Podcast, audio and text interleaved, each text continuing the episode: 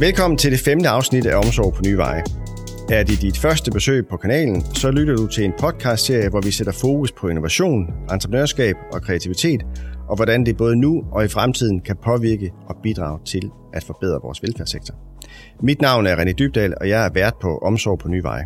Her er det min opgave at få seriens gæster til at dele deres syn på, deres viden om og ikke mindst erfaring med at arbejde med innovation i deres hverdag. Til orientering, til oplysning, inspiration og måske til provokation. I det her afsnit skal vi tage et kig i krystalkuglen. I stedet for at kigge på vejen lige foran os, så sætter vi i stedet det lange lys på, i håb om at få glimt af den velfærdssektor, der venter os. Og ikke mindst, hvad den vil kræve af de medarbejdere, som til sin tid øh, vil skulle løse opgaven i den. Til at hjælpe os med at sætte kikkerten for øjet, har vi i dag inviteret læge, forsker, serieentreprenør og meget, meget mere Martin Vesterby i studiet. Velkommen til. Tak skal du have. Laver man en Google-søgning på dit navn, så bliver man jo præsenteret for en meget lang liste af foredrag, du har holdt, artikler, du har skrevet, artikler, du har udtalt dig i, projekter, du har sat i gang, virksomheder, du har været med til at starte, udmærkelser, du har fået og meget, meget mere. Et hurtigt øh, view hen over dit meget lange CV viser blandt andet, at du tilbage i nullerne udviklede og siden solgte softwareprogrammet Nepo, der havde til opgave at effektivisere måden, man planlagde og administrerer operationer i landshospitaler. Du har i mange år været direktør for InnoX Healthcare på Aarhus Universitet, og i de seneste år har du også været medstifter af firmaet Visicon, hvor I udvikler animationsvideoer til hospitalsektoren. Du er uddannet læge, og siden uddannet dig som forsker. Begge er meget højt profilerede uddannelser, der ofte fører til jobs med stor indflydelse, høj prestige, spændende arbejdsopgave og meget, meget mere, og ikke mindst en høj løn. Hvordan kan det egentlig være, at du ikke længere arbejder som læge?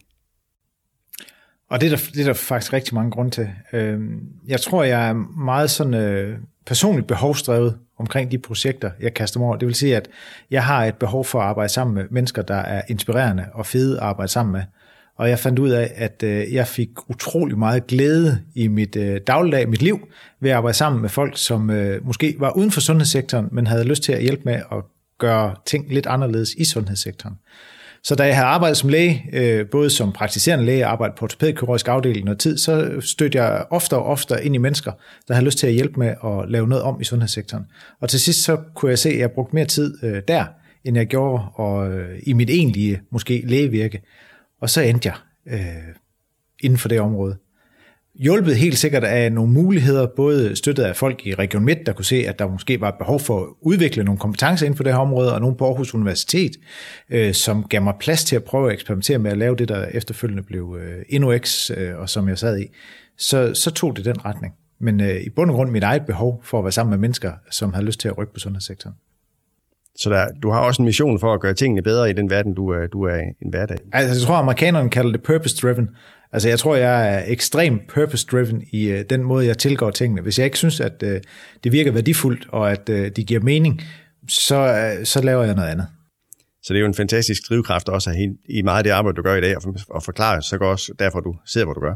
Ja, og det er også en vild luksus. Altså, det er jo virkelig luksus, at jeg kan stå op om morgenen, og så kan jeg uh, 9 ud af 10 gange tænke, det er edderhug med fedt, det jeg skal lave i dag. Det giver god mening. Øh, så det er, meget, øh, det er jeg meget taknemmelig for, men det er, øh, det er fantastisk. Og der er ingen tvivl om, at det er jo den drive og den interesse og den mulighed, den, den er der jo rigtig mange, der godt kunne tænke sig at have en del af. Og måske har et, et syn på innovation som en, som en driver, en indflydelse på det. Det får vi se. Men velkommen til i hvert fald. Tak.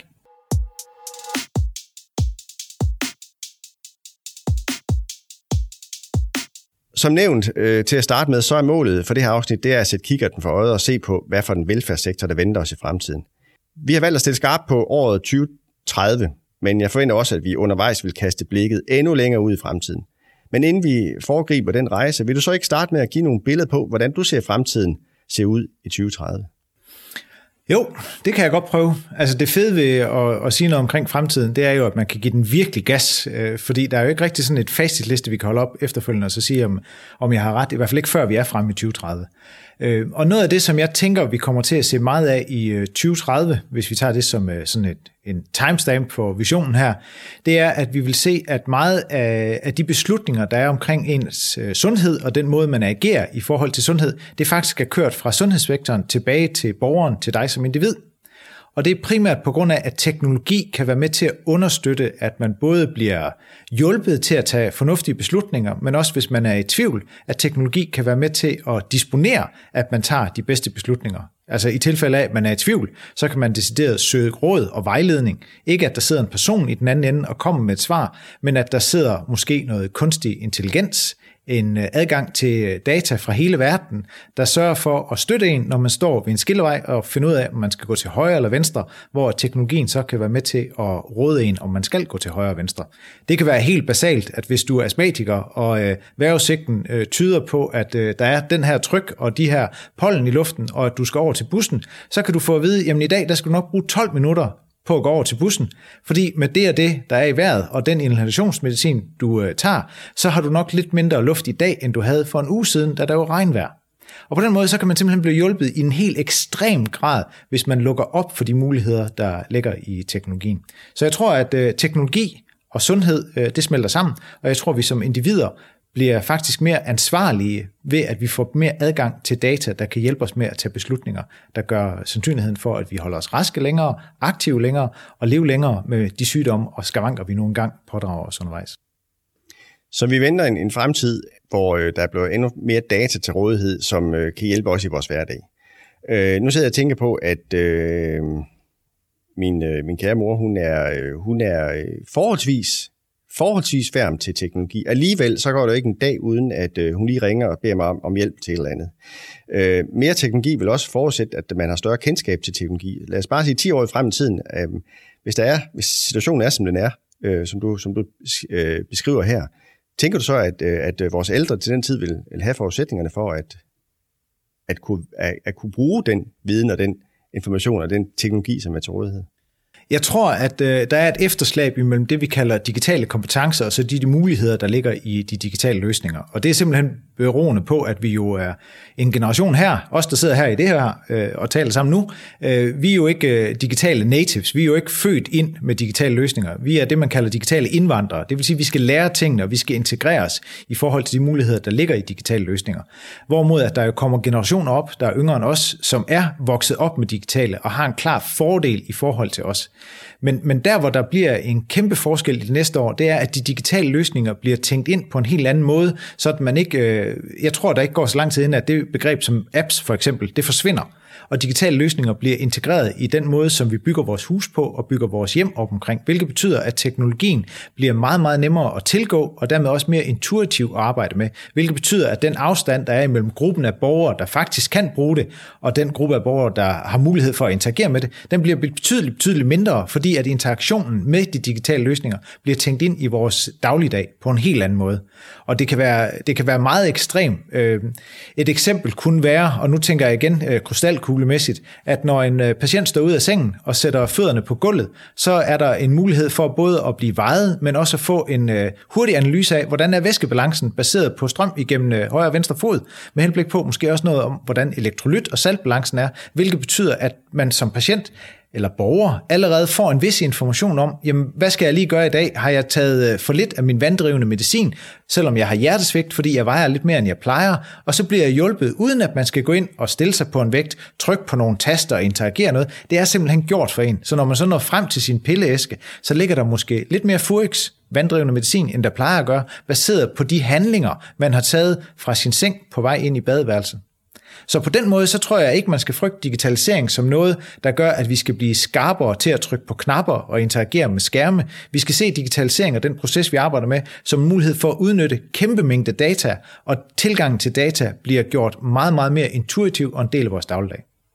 Så en ting er selvfølgelig øh, teknologien og øh, hvad der bliver til rådighed, og hvordan vi kommer til at bruge den. Noget andet er også, tænker jeg, øh, den, den type af af borgere, vi vil være i fremtiden. Altså hvad for nogle krav og forventninger, vi har til vores omgivelser. Nu, nu øh, øh, tænker jeg for eksempel på, på igen min forældres generation, som var unge i 70'erne, øh, og, og som, øh, som, øh, som også fik en, øh, havde nogle andre krav til deres omverden, end, det, end det, måske deres forældre havde og de, de krav og de øh, drømme om at kunne realisere sig selv, øh, bærer de også igennem øh, resten af livet, kunne man forestille sig. Og jeg tænker også vores generation, og måske øh, nyere generationer igen, yngre generationer igen, når de bliver ældre og skal til at øh, og, øh, og have en, en service, kan man sige, have behov for hjælp, øh, så har de måske nogle andre forventninger øh, end, øh, end vi havde. Ja, altså vi, vi kommer jo til nok at se en generation, som forventer, at det at, øh, at kunne lave aftaler og kunne tilgå sundhedsydelser eller få hjælp, det er noget, som skal automatiseres meget mere, end øh, det er tilfældet for vores forældre. Altså jeg er helt sikker på, at min mor og min far, de vil tage telefonrådet og ringe til deres praktiserende læge for at få en tid. Og det fungerer egentlig ganske fint, selvom at der er mulighed øh, ved at bruge en øh, app og trykke sig ind og så få lavet aftalen øh, med den praktiserende læge. Hvis min datter skal have en aftale med den praktiserende læge, så vil hun synes, det er øh, usædvanligt irriterende, at det er nødvendigt at ringe og tale med en sekretær for at koordinere et eller andet, hvis hun kan sådan set få foretaget øh, hele aftalen, og måske øh, også øh, samtalen med lægen over en videoløsning, mens hun går fra gymnasiet på vej hjem ude i en skov, og så har klaret det på en transporttid. Og hele den tænkning, den kommer vi til at nok opleve på den generation, der er lidt yngre end års, det er, at det at, at tænke aftaler og interaktioner som noget, der kræver face-to-face, altså ansigt-ansigt-tid, men noget, der kan klares over digitale løsninger, der er der større tryghed til teknologien, end vi ser blandt andet ved vores forældre, eller måske også ved vores generation. Og det rykker arbejdsbyrden forskellige steder hen. Det betyder jo, at øh, også at vi ser andre øh, måder at skal arbejde på i dem, der leverer sundhedsydelserne. Om det er i plejesektoren eller ved den praktiserende læge, så skal der jo være en struktur og en organisering, der gør, at borgeren har adgang til den ydelse, og det bliver interessant. Så der er flere elementer i det her, men, men den unge generation, som øh, i dag synes, det er pinligt at tale med en sekretær og fortælle, at man skal ind og have undersøgt et eller andet, men heller vil trykke det ind på en app, og så er det bare en tid, der kommer, og så kommer man over får det lavet det. Den, den, det pres på systemet, det kræver, at vi begynder at tænke helt anderledes på den måde, vi modtager de her folk på. Så hvis vi skal kigge, ikke, måske ikke bare 10 år ud i fremtiden, men måske endnu længere ud i fremtiden, for der, der, sker, der sker noget her, og, og øh, øh, som, som vil have konsekvenser for at øh, indflydelse på, hvordan vi, vi bygger fremtidens hospitaler, vi bygger fremtidens ældre øh, plejesystem op osv. Nu vi snakker om borgeren. Hvad så med sundhedssektoren, som du lige berører? Hvordan, hvordan vil den så skulle kunne komme til at se ud om måske ikke bare 10 år, men om 20 år? Ja, altså, hvis, jeg kunne, hvis jeg kunne komme med et super godt svar på det, så vidste jeg, hvad jeg skulle lave de næste mange år, fordi det er netop en af de der kæmpe store øh, nødder, der skal knækkes. Både på, hvordan at kapaciteten skal være i fremtidens sundhedssektor, øh, sundhedssektor, men også hvordan man har tænkt sig, at man skal kunne levere de her ydelser. Og hele det, man, hvis man kigger sådan en privat øh, sektor, så taler man om backend. Altså der sidder nogen et eller andet sted, der har adgang til data eller strukturen, eller øh, det, der gør, at det er synligt for brugeren af den her løsning og har styr på det. Det har vi ikke rigtig tænkt ind i den måde, vi har tænkt vores øh, sundhedssektor på, på nuværende system, eller på den nuværende måde. Faktisk så er det måske lidt øh, kendetegnende, at vi øh, på nuværende tidspunkt tænker IT-systemet som det, der er med til at tilkendegive, hvad vi skal bruge tid og ressourcer på i sundhedssektoren. Vi har valgt øh, EPJ-systemer, som er meget inspireret af regnskabssystemer fra USA. Som betyder EPJ? Elektronisk patientjournaler øh, den måde, som vi forsøger at dele data og sørge for at støtte forløbene på hospitalet, det er sådan set øh, er grundstammen, den måde, vi kommunikerer datamæssigt på på hospitalerne. Det er inspireret øh, langt hen ad vejen af den måde, man lavede afregningsstøner på i USA, og så er det bygget videre med de kliniske elementer efterfølgende, hvilket betyder, at det har været økonomistyring, der har dikteret det, det gør. Øhm, så, så jeg tænker, at vi har en udfordring på, at når vi har bygget det op omkring det, at vi stadigvæk laver løsninger, der er digitale, som faktisk er utrolig brugervenlige og gør det, som borgeren har brug for, hvor vi i rigtig mange år har valgt at prioritere løsninger, som måske passede ind i de øh, systemer, som vi arbejder med i sundhedssektoren.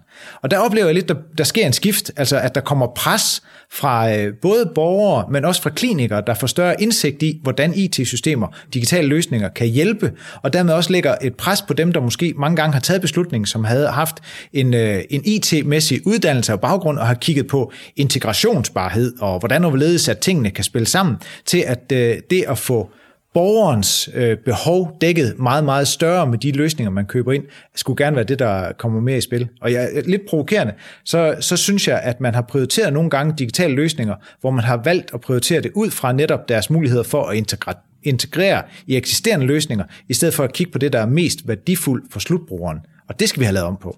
Så, så, så hele den der centra- centralisering omkring borgeren, borgeren i centrum, kan man sige, den får vi til at, kommer vi til at se, se mere til som, som øh, omdrejningspunktet for den måde, vi, vi, vi leverer den ydelse i fremtiden. Ja, det håber jeg, og det betyder, at dem, der træffer beslutninger om, hvad der skal være, de måske lader, er lidt mere... Øh, modtagelig for, hvad det er, borgeren faktisk har brug for i de løsninger, der bygges op, og så tænker, at så er vi nødt til at arbejde på, hvordan vi får det til at fungere med systemet, fordi det skal ikke være systemet, der dikterer, hvordan vi leverer den bedste ydelse til borgeren. Kan du se, at er der, er der, er der tegn på, at det er den vej, vi går? Jeg tænker, der er tegn på det, fordi at man kan se, at der er flere og flere øh, privatpersoner, der begynder at købe ydelser selv, som de tænker passer til det behov, de har.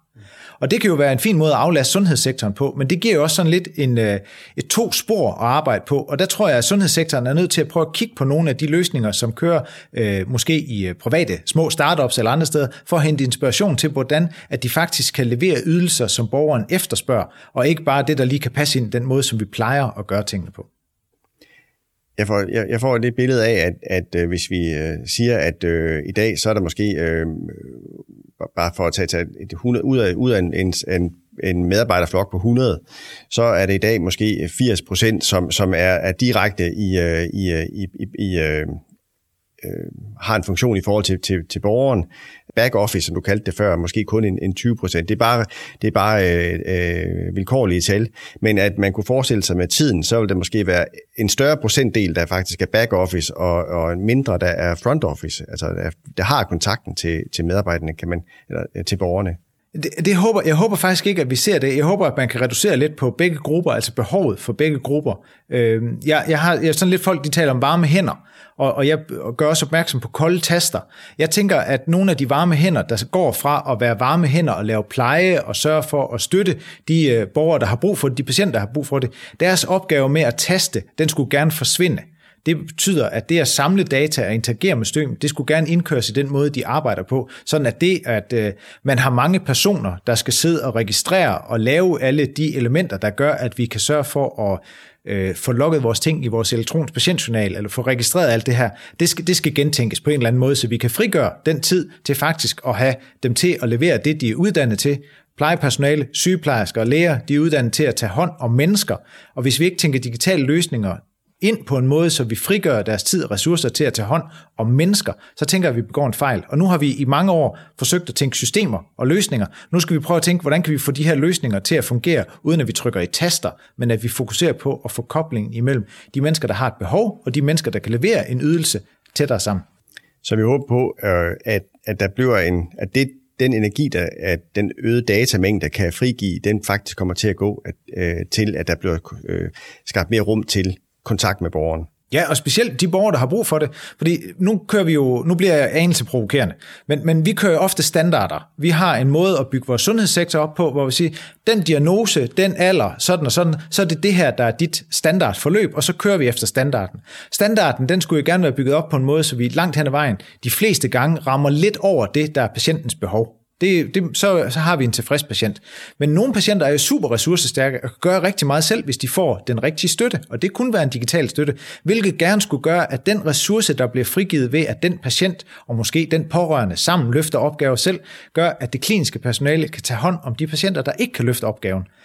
Jeg, jeg ser ofte, at folk tænker digitalisering som en risiko for, at vi kan få et mere, øh, at vi kan få større forskel i vores sundhedssektor i den behandling. Altså, at der er et, en svagere gruppe, som dermed bliver overset. Jeg ser det som øh, et drivkraft til at sige, det skal simpelthen være løgn. Vi skal se digitalisering som mulighed for at frigøre ressourcer for de ressourcestærke, dem der har muligheden for at bruge løsningerne, dem der kan stå på egen ben, dem der faktisk har det godt med den frihed, der ligger i, at de bliver empowered til at løfte opgaven selv, og så frigøre de ressourcer, og så allokere dem på den borger, der ikke har evnen til at gøre det, ikke har netværket, ikke står selv på egne ben og kan løfte opgaven selv, har brug for lidt mere pleje. Så, så jeg, jeg jeg bliver lidt øh, provokeret, når jeg hører folk, der siger, at digitalisering er med til at sørge for, at vi får en tabergruppe, eller en gruppe, der ikke får nok. Jeg tænker, at digitalisering kan være med til at gøre, at vi kan frigøre ressourcer, sådan at alle faktisk oplever øget lighed i sundhedssektoren. Det vender stadigvæk tilbage til, at så skal vi organisere os lidt anderledes i sundhedssektoren, end vi gør i dag, og der skal være agilitet, altså flytbarhed på en eller anden måde af ressourcerne, så de flyttes derhen, hvor der er et behov, men det må vi simpelthen kunne løse. Så igen for at vende tilbage til, til metaforen omkring øh, borgernes borgerne centrum, som er en eller anden sted har været en, en mantra igennem mange år nu allerede, øh, det også kan være med til at, at skabe bedre udnyttelse af vores, eller brug af vores ressourcer. Ja, og, og, og jeg vil gå længere. Jeg vil gerne sige individet i centrum, fordi når vi siger borgeren i centrum, så får vi et billede af, at en borger er ens, og alle borgere skal så have det samme. Og det er det, jeg faktisk kæmper ret meget imod. Hvis vi siger individet i centrum, så har du også nogle individuelle ressourcer, nogle individuelle kompetencer, nogle muligheder for at agere selv, og måske også nogle behov, der er anderledes for dig, end det er for standardborgeren. Og det er det, vi skal ramme. Hvis man sådan går helt op i helikopteren, så taler man om personalized medicine, hvor du kan få et øh, medicinstof, der rammer lige akkurat det, du har behov for med din DNA i forhold til din sygdom. Lad os tænke på samme måde med digitale løsninger. Du skal rammes af det, der passer til dit behov, baseret på, hvad du står med som individ. Så borgeren i centrum, det synes jeg allerede er forældet. Jeg synes, at det, og jeg bliver lidt træt af det, når jeg hører det. Jeg vil gerne have individet i centrum, og jeg tror, det kan lade sig gøre. Og jeg tror, det kan lade sig gøre for færre ressourcer, end det vi driver sundhedssektoren med i dag. Det bringer jo noget rigtig spændende i spil, fordi at, at øh, vi hører en, en, en ofte øh, en, en, en stor efterspørgsel fra sundhedssektoren og velfærdssektoren i forhold til, at vi skal have flere ressourcer for at kunne løse opgaven. Men det, men det tænker jeg, det er måske lidt for farligt at gå ind i her. Det kan vi måske Nej, det kan vi fint tage.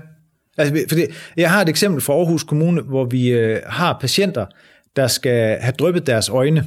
Og det er en opgave, som kan være lidt vanskelig for en patient øh, selv at gøre. Derfor sender man øh, hjemmesygeplejerske ud og sørger for, at der foretages øjendrypning. Efter den her operation, så er det rigtig, rigtig mange besøg, fordi man skal have tit dryppet øjne. Vi har lavet en løsning i, i Visicon, som øh, går ud på øh, at støtte borgeren til at kunne løfte de her opgaver selv hvilket betyder, at vi har reduceret kontakten imellem sygeplejersker og borgere med 25 procent, uden at borgeren oplever, at der er en dårligere kvalitet, og uden at kvaliteten af behandlingen er dårligere. Det er et ret godt eksempel på, at der er en gruppe af mennesker, der faktisk kan noget selv, hvis de har indsigt, føler sig trygge ved at løfte opgaven, og det er et spørgsmål om uddannelse af de mennesker, der har de rigtige ressourcer. Og hvis man så tager de sygeplejertimer, de 25 procent, og i stedet for at sige, at de bare skal skæres væk, og så sige, der er måske fire andre borgere, der godt kunne bruge den hjælp på lidt længere tid, måske til en samtale, måske til at bare sætte sig ned og prøve at have en dialog, så kunne det da være mega fedt, og det er de samme udgifter. Nu siger du øh, uddannelse og udvikling af, af eller uddannelse af, af dem, som, som skal løse opgaven, altså øh, personale, plejepersonale eller sygeplejerskerne. Mm. Eller borgeren selv. Ja, fordi jeg tænker, er det, er det også, tænker du også en, en, en større uddannelse af borgeren selv øh, ja. i forhold til deres øh, forskellige situationer, de må være i? Og af den pårørende. Altså de nære.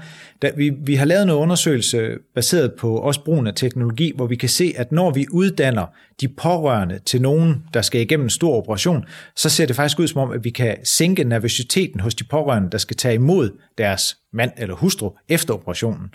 Og det at kunne uddanne nogen til at være mere støttende, når der er en, der kommer hjem efter stor kirurgi, om det så er udskiftning af en hofte eller knæ eller kræftkirurgi, det er sådan set ikke så væsentligt. Det der, man kan få nogen til at føle, at jeg kan faktisk godt bidrage, og jeg tør bidrage, er en fantastisk mulighed for både at få familien til at fungere godt, når de kommer hjem og skal tage ansvar for den her behandling, men faktisk også en måde, hvor vi kan se, at der så efterfølgende er færre telefonopringninger til hospitalet for at stille spørgsmål, eller hvor at der er måske mindre behov for smertestillende medicin, fordi reduceret angst og tryghed i forløbet gør måske også, at man har nemmere ved at kooperere, og være med også sørge for, at man måske ikke er så helt, har helt det samme behov for at tage smertestillende medicin, og man er måske også nemmere ved at blive motiveret til at lave sine øvelser, og dermed hurtigere kan rehabilitere. Så afledte gevinster i at løfte viden og indsigt over for den behandling, man skal igennem, det er kæmpe tilhænger af, og jeg tror, at vi Ja, altså det, det er jo egentlig det der med at være passion driven. Altså det, det tror jeg virkelig er noget af det, jeg brænder for, at vi kan prøve at se, hvordan vi kan bruge det til at reducere udgifterne for sundhedssektoren i Danmark. Ikke kun i primærsektoren, altså kommune- og plejesektoren der, men også på hospitalerne i sekundærsektoren. Og det kan vi, det er jeg overbevist om.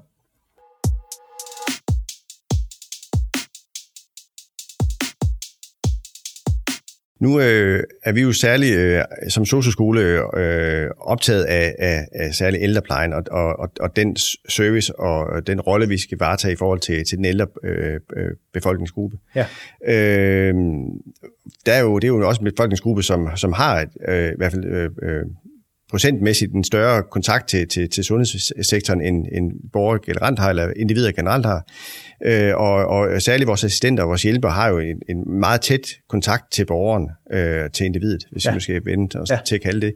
Hvad tænker du, øh, at, at det, alt det, vi snakker med her, har betydning for deres, øh, for deres funktioner og deres opgave i fremtiden? For jeg tænker, at øh, hvis, hvis vi taler om, at, at, at øh, borgerne og deres pårørende skal være skal undervises, skal være, øh, selv skal blive opkvalificeret i deres egen øh, situation eller, eller lidelse eller sygdom, øh, skal, skal de for eksempel også være undervisere så i fremtiden, eller uddannere? Jeg tror i hvert fald, de skal være bærere af kommunikation og viden på en lidt anden måde, end man er i dag. Og måske ikke fordi, at de selv skal hele tiden have den nyeste viden præsent, altså som om, at man konstant får kurser om, hvad der sker, men have viden om, hvordan man kan få adgang til den nyeste viden og dele det med borgeren. Sådan at man for eksempel som øh, plejer også ved, at når patienten står i den, den situation, hvis kateteret gør det her, eller hvis der er et sår, der siver på den her måde, at man har en ret simpel måde at få adgang til information, sådan at man kan hjælpe borgeren og en selv med at træffe den beslutning, der gør, at patienten, borgeren, individet har det bedst muligt. Så, så jeg tror, at det der med at se øh, øh, plejesektoren, øh, som kun leverer pleje, det tror jeg er noget, der bliver ved med at være der i lang tid, men også som nogen, der er med til at sørge for at facilitere, når der er behov for kommunikation, og når der er behov for interaktion med nogen eller noget, for at gå tilbage til teknologien, der kan være med til at støtte øh, borgeren, plejeren i at træffe de rigtige beslutninger. Det kommer vi til at se meget mere af. Og det betyder så også, at digitale kompetencer igen øh, kommer i spil. Har man de digitale kompetencer, har man tid til at oplære de digitale kompetencer, bliver noget af det, der bliver utrolig vigtigt. Og så er, så er der en anden ting, der også bliver meget, meget vigtigt, det er ansvaret. Fordi jeg sidder jo med en baggrund som læge. Jeg er vant til at tage ansvar for både diagnoser og behandlinger og de beslutninger, der er omkring øh, patienten. Det ligger i min faglighed. Det er øh, baseret på en lang uddannelse og en masse standarder, som man skal følge for at så sige, derfor tilbyder jeg dig som patient det her. Det ansvar skal vi sørge for, at vi på en eller anden måde også får afklaret, fordi der kan ske en flytning af opgaver fra hospitalsektoren, måske ud i kommuner, og hvis de opgaver flytter, så skal vi være opmærksom på, hvorhen er ansvaret for at løse opgaverne, sådan at vi ikke bare ser en ansvarsdel, der flytter, uden at vi har en klar aftale om, hvad betyder det? Så det er noget af det, der i hvert fald også skal være en del af dialogen og diskussionen om, hvad sker der i sundhedssektoren i fremtiden. Vil der i fremtiden også være et behov for en øget specialisering af, af, vores, øh, af vores assistenter og vores hjælpere? Ja, og, og måske øh, Ja, det, det vil der nok være, men jeg tænker igen, svaret må også lidt være, at der må være en øget mulighed for at kunne hente hjælp og ressourcer, når man står og er i tvivl om, om hvad det er, man skal gøre i den enkelte situation. Fordi efterhånden som behandlingen bliver mere og mere specialiseret på hospitalerne, og man stadigvæk har kortere og kortere indlæggelsestider, så er der jo også forskel på, hvor ofte du som plejer møder en patient lige akkurat med den her problemstilling. Og hvis der går mange uger imellem, du møder patienten, borgeren, der lige er netop er kommet igennem den her behandling, så er det jo umuligt for dig at være alt altid helt opdateret på, hvad er nyeste praktisk viden omkring det her. Så igen for at tænke strukturen med henblik på, øh, hvem der skal vide hvad, så kan det godt være, at der er behov for øget specialisering, men der er i hvert fald øh, behov for øget adgang til viden, når man har brug for viden, lige akkurat på det tidspunkt, man har brug for viden, så at man ikke står og føler, at man øh, er utilstrækkelig som plejer i en situation over for en patient, der faktisk skal have løst en udfordring eller en opgave, og at den utilstrækkelighed lynhurtigt kan konverteres til øh, tryghed i, nu udfører jeg opgaven rigtigt, fordi jeg er lige gået igennem den og den informationsmateriale, så jeg ved faktisk godt, hvordan jeg skal gøre det specifikt i den her situation. Fordi utrygheden må vi ikke fjerne bare fra borgeren og så flytte over på plejesektoren. Vi er nødt til at tænke, at handlingsmønstret er støttet hele vejen igennem vores kæde, ellers så kommer det til, ikke til at fungere. Når det er sådan, at, øh, at vi kigger øh, ud i fremtiden i forhold til andre fagområder, så, så, så tænker vi tit på, eller så, så kommer der meldinger ud om, at øh, der er jo flere funktioner, flere opgaver, flere professioner, som man tænker nok ikke eksisterer i fremtiden. Jeg husker sågar for ikke så længe siden, jeg hørte, at en foreslog, at øh, vi kan vide, om vi har brug for advokater i fremtiden. Mm. Øh, det kan være, at vi kan sætte en, en, en, nogle store computer til og, og beregne udfaldet og, og vurdere en, en given case, og dermed så sparer vi en masse økonomi på det. Øh, så, så der er også en scenarie, der, der hedder sig, at, at med teknologien, der breder sig ud, jamen, så vil der også være funktioner, øh, som vil, vil bortfalde. Ser du også det i, i sundhedssektoren, i velfærdssektoren, og ser du også det i forhold til vores områder?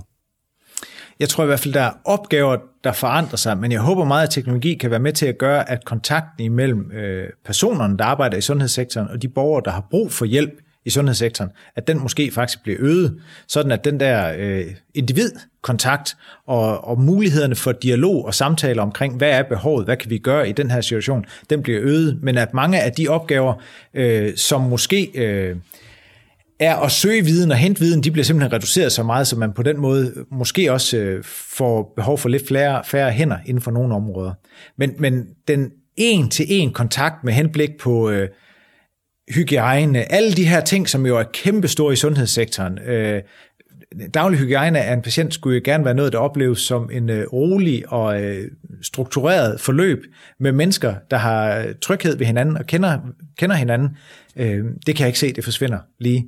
Men øh, den kloge, der sidder over i et hjørne og siger, hvordan tingene skal være, bliver der måske mindre behov for i fremtiden, fordi den kloge person øh, ikke måske er helt så værdifuldt, fordi at øh, det kloge, det ligger alle mulige andre steder, og det kan tilgås via digitale løsninger.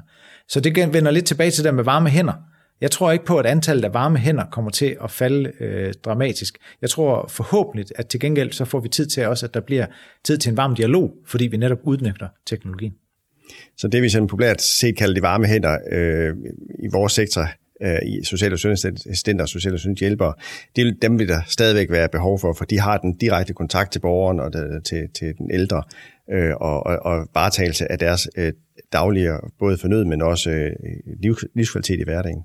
Ja, og, og jeg tror, at det, der bliver den store forskel, det er, at de kommer til at skulle oplære deres evner i at kunne kommunikere om de ting, der er omkring patienten, baseret på, at man får lettere adgang til viden og indsigt, som tidligere måske lå ved en sygeplejerske eller ved en læge. Så den der del med henblik på at kommunikere og formidle det, som måske er sket efter en operation, den flytter også over til dem, der øh, måske tidligere har haft mere den fysiske opgave med at sørge for pleje. Der bliver også noget kommunikation, som vokser.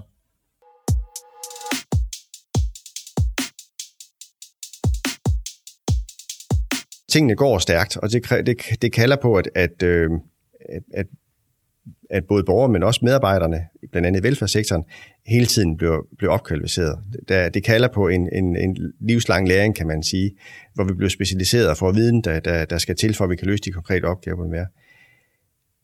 Men hvor spiller innovation ind i alt det her? Jamen for mig så spiller innovation ind i øh, uddannelse helt fra starten af ens uddannelse. Og, og hvis jeg skal være sådan helt højflyvende, så spiller det ind allerede fra folkeskoledelen af.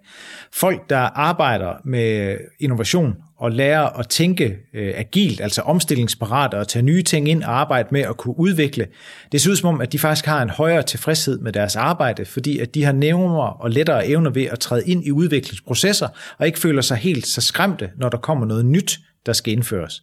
Så det at kunne være innovativ og arbejde med innovation, gør også, at man måske har en nemmere evne til at kaste sig over projekter, der er nye, fordi man ikke er så bekymret for det nye.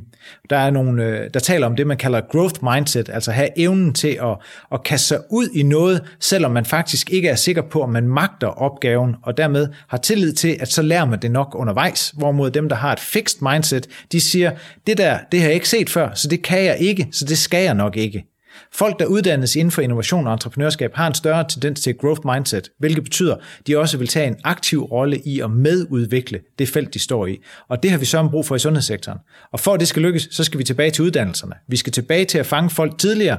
Jeg har argumenteret i lang tid for, at man på universiteterne skal uddanne læger til at blive mere medudviklende, altså øge deres evne til at kunne sørge for at tage hånd om, at vi rykker og udvikler sundhedssektoren, og ikke kun arbejder ind i sundhedssektoren. Og det tænker jeg, det gælder faktisk alle de uddannelser, der er i sundhedssektoren. Men nu har jeg jo mest erfaring med lægeuddannelsen. Men det kan jeg ikke forestille mig, at det ikke også gælder hos jer.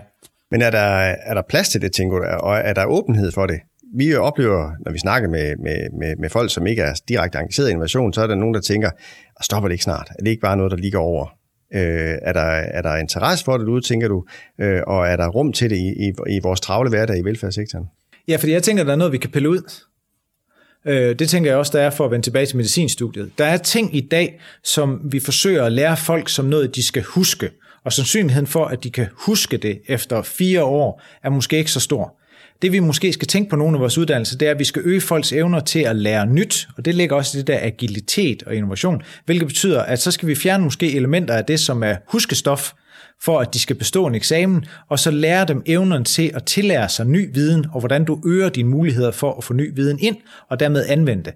Så, så ja, der skal være plads til det i uddannelserne, og ja, det er på bekostning af noget, men det er måske øh, på bekostning af det, jeg kalder telefonbogs uden lærer, hvor vi øh, ved, at på side 27, der står der det her, men det at skulle huske det, det vil jeg gerne udfordre.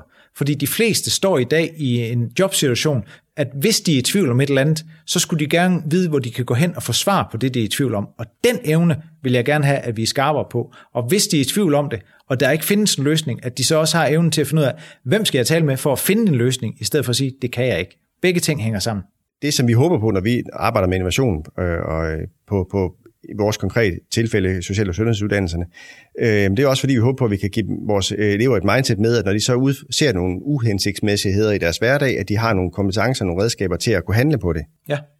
Øh, ser du, at vi har en sektor, der, der er klar til at få øh, elever ud, som er handlingsdrevne øh, og, øh, og, og, og stiller udfordrende spørgsmål til det eksisterende? Øh, ja, Øhm, og jeg ser ikke kun, at vi har en sektor, der har behov for det, vi har en sektor, der har behov for at koordinere det, så at man ikke står med en enkelt faggruppe, der netop har de her evner, og en anden faggruppe, der ikke har det. Man taler forskningsmæssigt om folk, der har T-profiler. Altså vi står med en faglighed, det er det lange ben, det man står på i T-profilen, armen, der rækker ud i siden, øh, til begge sider i T-profilen, det er det, der har, gør, at man har evnerne til at arbejde sammen. Det er, at man er kreativ. Det er, at man er socialt intelligent og kan aflæse andre mennesker og interagere med dem. Det er, at man kan projektlede. Det er, at man kan tænke innovativt. Der er sådan en hel masse ting, der gør, at armene gør, at man når andre. Og det, der vil være forfærdeligt, det er, hvis nu vi uddanner en eller anden subgruppe til at være super stærk på armene, og så tænker det på bekostning af fagligheden, det, det duer ikke. Vi er nødt til at have en vis faglighed, og vi er nødt til at have en faglighed, vi er stolte af at stå på. Men armene skulle gerne gøre, at når vores faglighed møder nogen, der har en anden faglighed, så har de også nogle arme, der gør, at vi kan arbejde sammen. For jeg tror på, at det interdisciplinære, og det, at vi udvikler med nogen på tværs af fagområder, det er det, vi gør, at vi laver løsninger, der kan integreres og hurtigt give værdi i sundhedssektoren.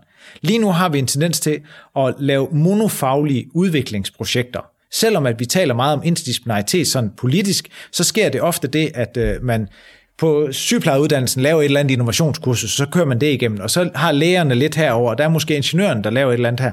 Vi er simpelthen nødt til at sørge for at uddanne folk i at få armene, sådan at vi kan lave interdisciplinære udviklingsprojekter, fordi innovationshøjden på dem er højere, og det man taler om, der hedder implementation effectiveness, altså det at få det implementeret ud i drift, så det giver værdi, den er også større. Og det kræver ny tænkning omkring vores uddannelser. Vi skal arme på vores folk, der kommer ud af vores uddannelser. De skal ikke kun stå på en faglighed.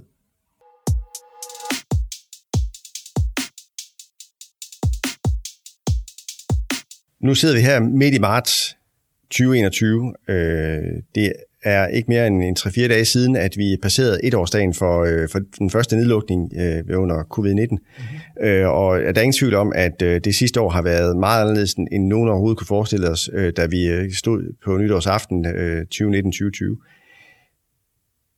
Vores verden er blevet vendt rundt, øh, og meget er sket. Øh, der har været afsavn af meget andet.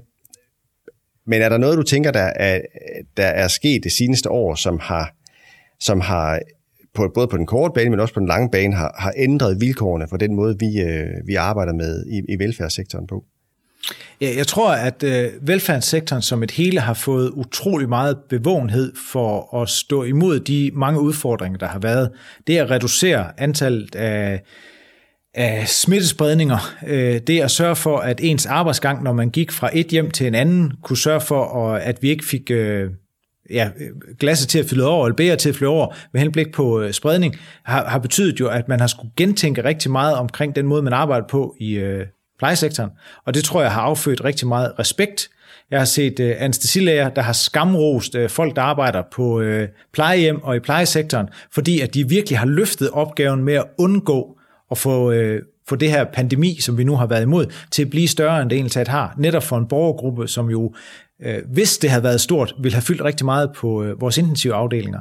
Så jeg tror, der er en stor respekt omkring øh, faggruppen, og jeg tror også, at der er en fornyet respekt om evnen til at tage udfordringer ind og agere i forhold til de udfordringer, man har stået i. Og så tror jeg måske, og det er måske det allervigtigste, så tror jeg også, at der er der er blevet en fornyet respekt for, at man måske også kan kigge med nye briller med mulighederne for at innovere. Altså, hvad er det, der gør, at man kan gøre det endnu bedre at arbejde i det her felt? Hvad er det, at pandemien har lært os med henblik på den her agilitet, altså omstillingsparathed for dem, der er ansat her, så vi måske ikke kun prioriterer vores øh, udviklings- og forskningsressourcer i at finde øh, det nye bedste medicin, men også tænker vores udvikling af forskningsressourcer i at tænke, hvordan øh, kan vi være med til at innovere den nye bedste plejesektor? Og det tænker jeg, det er en bølge, som, øh, som man skal ride på. Altså jeg, jeg tænker, man er nødt til at fastholde, at der er sket noget i befolkningens generelle opfattelse af vigtigheden af det her felt, men også, at der er en mulighed for faktisk at gøre det bedre, og sørge for at få udnyttet det momentum, der er på nuværende tidspunkt. Så der tænker du, at det, at det er en opgave, som, som vi som sektor har, en op, øh, har at sikre, at vi får beholder det her momentum også, og arbejder for at, at vi netop kan, kan køre på den positive op til, øh, opmærksomhed, der har været og er i øjeblikket, til at kunne øh, faktisk skabe en, en bedre sektor i fremtiden. Ja, og være, og være aktive medspillere sammen med de andre faggrupper ind i sundhedssektoren med henblik på, at tingene hænger sammen. Altså, hvis det vælter i et plejecenter, så vælter det på intensivafdelingen på hospitalet. Så at vi ikke tænker det så segmenteret, som vi har gjort tidligere, men sørger for at få vidensdeling til at flyde, og sørge for, at når der er best practice øh, i en borgers eller et individs hjem, så betyder det faktisk noget positivt for hospitalet, og så er hospitalet billigere at drifte.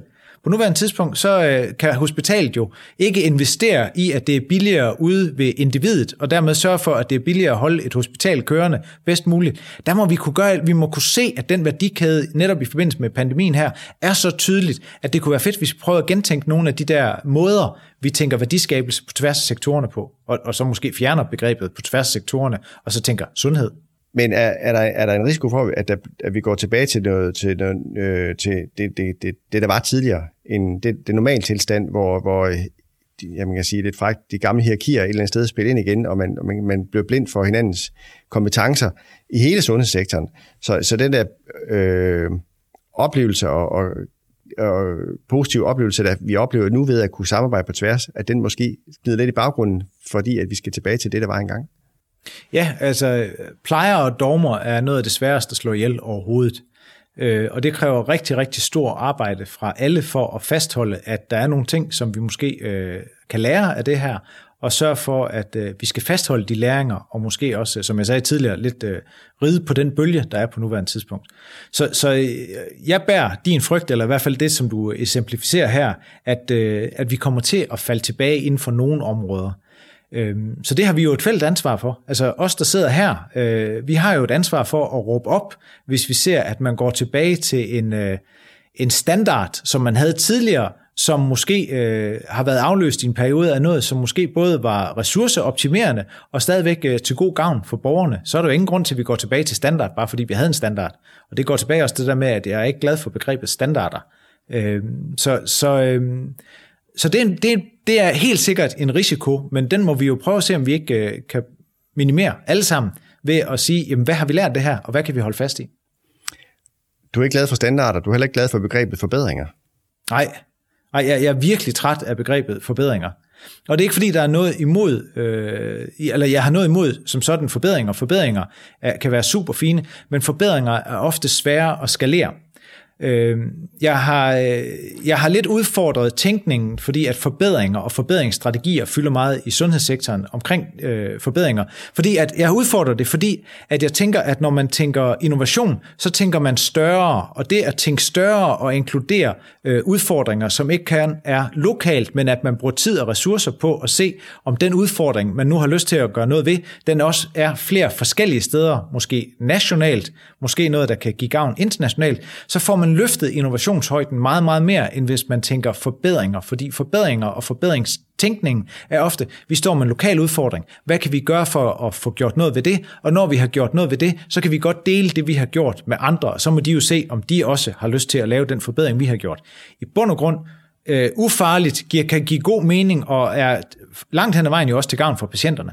Men jeg kunne godt tænke mig, at vi brugte noget af de her tid, eller den tid, vi brugte på forbedringer, til en gang imellem tænke, kan vi gøre det helt anderledes, og få en helt ny praksis, som måske gør, at vi slet ikke står med den problemstilling, der gør, at vi tænker forbedringer, men får den fjernet, og tænker next practice, og tænker noget, der kan skaleres. Og hvis vi er så frække, at vi involverer nogen fra den private sektor, om det måske kan være, at vi kan udvikle en løsning, som kan give grundlag for en ny virksomhed, vi har en forpligtelse i den offentlige sektor for at sørge for, at hvis der er udfordringer, der kan løses med noget, der også kan give ny virksomhed, så er det med til at give nye skattekroner, og det er det, vi nogle gange øh, driver den offentlige sektor af. Og de, de chancer skal vi tage. Og det er vi simpelthen ikke gode nok til i Danmark. Vi, vi, er, vi er ekstremt dårlige til at gå fra øh, monitorering af problemstillinger og finde problemstillinger til at lave løsninger, der er internationalt skalerbare. Og vi er nok nogle af de dårligste i Europa til at gøre det. Og det synes jeg er et problem. Og, og vi er jo aldrig glade for, når vi kigger på os selv som, som, som land, og så ser os som nogle af de dårligste, så det er, det er jo ikke... Øh, Jamen, vi er mega gode til projekter. Vi er mega gode til at lave projekter med henblik på at lave lokale forbedringer, men at gøre dem nationale, eller aim international, altså række ud i verden, det er vi simpelthen ikke skarpt nok til. Og det synes jeg er en skam. Så forbedringer, det, det er, det er lappeløsninger? Forbedringer er ikke visionære nok. Forbedringer kan være super gode, men hvis du sidder med noget, hvor du tænker, det kan jeg forbedre, så prøv at stoppe dig selv den tænkning og sige, hvem har ellers den her udfordring? Er der nogen i en anden industri, et andet sted, der har stået med noget, der minder om det her? Hvad har de gjort? Kan vi hugge noget, der rykker en helt, det er en helt anden retning? Og kan vi fjerne det, der ligger til grundlaget for, at vi nu tænker, at vi skal have en forbedring? Og sige, at vi fjerner udfordringen helt. Vi anvender en ny løsning, en ny teknologi. Den tænkning kunne jeg godt det kunne jeg virkelig ønske mig, at der var flere, der havde, når de står over for et eller andet, hvor de godt kunne tænke sig at, at forbedre noget. Så innovation eller entreprenørskab, tænker du, læser ud, eller hører ud det, du siger, øh, forstår du som der, hvor vi egentlig identificerer en udfordring, en problemstilling, og i stedet for egentlig bare at, at bygge videre på det eksisterende, så er egentlig øh, vende den rundt og se, at, at hvad er egentlig den bedst mulige løsning, og, og så finde nye veje og nå derhen frem for egentlig bare at bygge på det eksisterende. Ja, og, og hvis man ikke kan finde det, så endelig lav forbedring. Men hvis man ikke tager turen omkring, om det kan gøres på en helt anden måde, så, så, er, det, så, er, det bare, så er det bare ikke godt nok. Man er nødt til fra starten af, når du står for en udfordring, at tænke, jamen kan det løses på en helt anden måde? Er der nogen, der kan hjælpe os? Kender jeg nogen i mit netværk, der kan kigge på det her igennem et nyt objektiv, og dermed give inspiration til, at vi gør det på en anden måde, i stedet for at gå efter øh, et sikkert skridt, Prøv at give den gas til at starte med, og finde ud af, er der faktisk en mulighed for, at vi gør det her på en helt anden måde. Og det, det behøver ikke at tage specielt lang tid, og så kan man lukke det ned, hvis det ikke er muligt, og så gå i gang med sine forbedringer. Fordi jeg, i princippet, jeg har intet imod selve forbedringen. Jeg har noget imod, at man starter med at sige, at målet er en forbedring. Det må aldrig være målet første gang, vi kigger på en problemstilling. Martin, vi har snakket nu i, øh, i en lang stykke tid, og vi har, det har været utroligt spændende. Vi er omkring mange, mange emner. Øh, vi har kastet blikket ud i, i horisonten, både til 30, 2030 og endnu længere. Øh, hvad tænker du er de vigtigste budskaber på den snak, vi har haft her, som du vil give videre til, til lytterne derude? Og ja, det er jo øh, et stort spørgsmål, øh, og uden at sådan at gentage det hele, fordi jeg synes jo næsten alt er, er vigtigt, så tror jeg faktisk, jeg vil, øh, jeg, jeg vil gå lidt tilbage til det med henblik på at opbygge kompetencer i at kunne være innovativ og entreprenant. Øhm, fordi hvis, vi kan godt sige, at visionen ude, og det man kan ude i fremtiden, det kan være mega spændende, men vi er nødt til at starte et sted. Og jeg kunne, jeg kunne godt tænke mig, at øh, innovation, entreprenørskab eller fortagsomhed øh, bliver noget, der er på øh, skoleskemaet, for at sætte det lidt på spidsen, fra første klasse af og frem, og noget, der kommer til at fylde øh, meget, både i vores professionsskoler og på vores universitetsuddannelser, med henblik på at sørge for, at vi får øh, nationalt et fælles sprog til, hvordan man griber innovation an, og dermed øger muligheden for, at vi kan samskabe på tværs af fagområder det, der bliver fremtidens sundhedssektor. Fordi vi kan sidde kloge i en mikrofon her i dag og komme med forudsigelser omkring, hvordan fremtiden bliver. Det er de mennesker, der er på vej ud af uddannelsen nu, der kommer til at skabe den, og de skal have de bedst mulige evner til at skabe den, og det kræver uddannelse. Det er jo en smuk afslutning på en, en rigtig lang god samtale. Tak for, for ordene og anbefalingerne, Martin. Dem vil vi selvfølgelig gå tilbage med og, og sprede rundt i, i vores uddannelsessektor. Tak for det.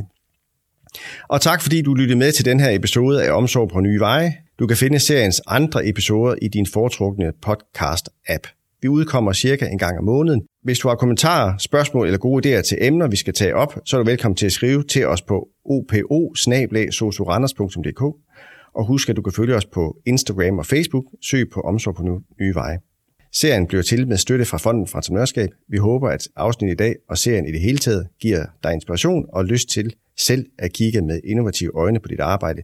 Vi lyttes ved en anden gang på glædelig genhør.